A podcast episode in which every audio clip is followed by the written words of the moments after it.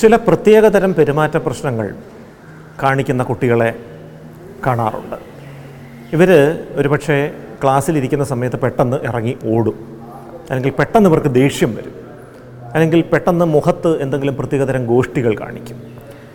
ഇത് എന്തിനാണ് ചെയ്യുന്നത് എന്ന് ചോദിച്ചാൽ ഈ കുട്ടികൾക്ക് ഇത് ഓർമ്മയില്ലതാനും പലപ്പോഴും ഇത് മാതാപിതാക്കൾക്കും അധ്യാപകർക്കും ഒക്കെ ആശയക്കുഴപ്പം ഉണ്ടാക്കുന്ന ഒരു കാര്യമാണ്. വെറുതെ ഇരിക്കുന്ന കുട്ടി പെട്ടെന്ന് ഇറങ്ങി ഓടുന്നു അല്ലെ തറയെ കിടന്നിങ്ങനെ കറങ്ങുന്നു. രണ്ട് മിനിറ്റ് കഴിയുമ്പോൾ സംഭവം തീരും. എന്തിനാണ് നീ ഇത് ചെയ്തതെന്ന് ചോദിച്ചാൽ കുട്ടി പറയുന്നത് എനിക്ക് ഓർമ്മയില്ല. ഞാനിങ്ങനെ ചെയ്തതായിട്ടേ ഓർമ്മയില്ല. ഇങ്ങനെ ഹ്രസ്വനേരം നീണ്ടു നിൽക്കുന്ന പ്രത്യേകിച്ച് കാരണമൊന്നുമില്ലാതെ ഉണ്ടാകുന്ന ചില പെരുമാറ്റ പ്രശ്നങ്ങൾ. ആ പെരുമാറ്റ പ്രശ്നങ്ങൾ കാണിച്ച വ്യക്തിക്ക് അത് ചെയ്തത് ഓർമ്മയില്ല എന്നുകൂടെ പറഞ്ഞാൽ ഒരുപക്ഷെ ചില പ്രത്യേകതരം അപസ്മാരങ്ങളുടെ ലക്ഷണമാകാം ഇത്. കോംപ്ലക്സ് പാർഷ്യൽ സീഷർ എന്ന് പറയുന്ന ഒരു അപസ്മാരത്തിലാണ് മിക്കവാറും ഇത്തരം ലക്ഷണങ്ങൾ കാണുന്നത്. ഈ കോംപ്ലക്സ് പാർഷ്യൽ സീഷർ എന്ന് പറയുന്നത് തലച്ചോറിന്റെ ഏതെങ്കിലും ഒരു മേഖലയിൽ നിന്ന് മാത്രം അമിതമായി വൈദ്യുതി പ്രസരണം ഉണ്ടാകുമ്പോൾ സംഭവിക്കുന്ന അപസ്മാരമാണ്. സാധാരണ അപസ്മാരം നമ്മൾ ടി വിയിലും സിനിമകളിലും കണ്ടിട്ടുള്ളത് കയ്യും കാലും ഒക്കെ ഇങ്ങനെ വെട്ടി വെട്ടി വിറച്ച് വായിൽ നിന്ന് ഒരേം പതയം വന്ന് ബോധം കെട്ട് വീഴുന്ന ഒരു അവസ്ഥയാണ്. പക്ഷേ ഈ കോംപ്ലക്സ് പാർഷ്യൽ സീഷർ എന്ന അപസ്മാരത്തിൽ അത്തരം ചലന വൈകല്യങ്ങൾ വരുന്നില്ല. മറിച്ച് പെരുമാറ്റ വൈകല്യങ്ങളാണ്. സാധാരണ ഈ കോംപ്ലക്സ് പാർഷ്യൽ സീഷർ അനുഭവിക്കുന്ന വ്യക്തികൾക്ക് ഈ അപസ്മാര ഭാഗമായിട്ടുള്ള ഈ ചലനങ്ങൾക്ക് അല്ലെങ്കിൽ ഈ പെരുമാറ്റങ്ങൾക്ക് തൊട്ട് മുൻപ് ചില മുന്നറിയിപ്പ് ലക്ഷണങ്ങൾ വരും. ഒരുപക്ഷെ വയറ്റിൽ നിന്നൊരു തീ കത്തുന്ന പോലത്തെ ഒരു അനുഭവം. അല്ലെങ്കിൽ കാലിൽ നിന്ന് പെരുത്ത് കയറുന്ന പോലത്തെ അനുഭവം അല്ലെങ്കിൽ തല പെരുക്കുന്നത് പോലെ.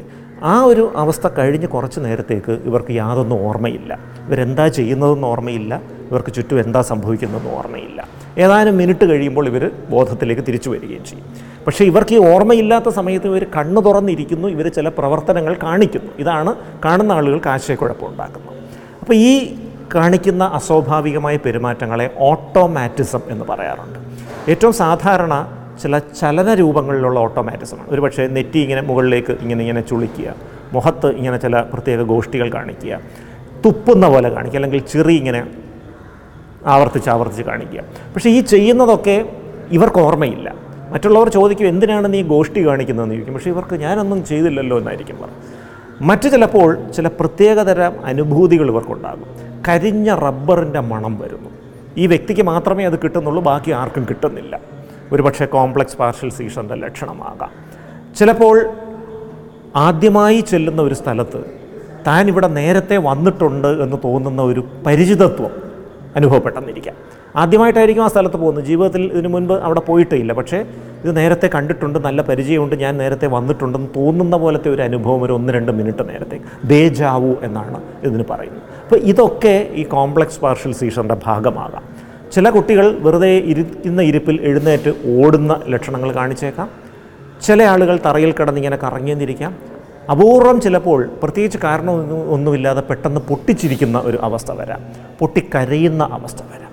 ഇതൊക്കെ ഒന്നോ രണ്ടോ മിനിറ്റ് മാത്രമേ നീണ്ടു നിൽക്കുന്നുള്ളൂ. അത് കഴിഞ്ഞ ആൾ പൂർണമായ ബോധത്തിലേക്ക് തിരിച്ചെത്തും. ഇതിൽ ഏറ്റവും പ്രധാന കാര്യം ഈ പെരുമാറ്റ വ്യത്യാസങ്ങൾ ചെയ്തതിനെക്കുറിച്ച് ഇവർക്ക് യാതൊരു ഓർമ്മയും ഇല്ല എന്നുള്ളതാണ്. അങ്ങനെയാണെങ്കിൽ തീർച്ചയായിട്ടും തലച്ചോറിലെ വൈദ്യുതി പ്രസരണത്തിന്റെ അളവ് പരിശോധിക്കുന്ന E E G electro encephalogram എന്നൊരു പരിശോധന ചെയ്യേണ്ടതുണ്ട്. അത് ചെയ്യുമ്പോൾ തലച്ചോറിലെ വൈദ്യുതി പ്രസരണത്തിന്റെ റെക്കോർഡിംഗ് കിട്ടും. അതിൽ തകരാറുകളുണ്ട് എങ്കിൽ അപസ്മാരമുണ്ട് എന്ന് നമുക്ക് ഉറപ്പുവരുത്താം. അങ്ങനെയാണെങ്കിൽ അപസ്മാര വിരുദ്ധ ഔഷധങ്ങൾ അപസ്മാരം നിയന്ത്രിക്കാനുള്ള മരുന്നുകളാണ് വേണ്ടി വരുന്നത് സാധാരണഗതിയിൽ രണ്ട് വർഷം തൊട്ട് അഞ്ച് വർഷം വരെ ഇതിന് ചികിത്സ വേണ്ടിവരും.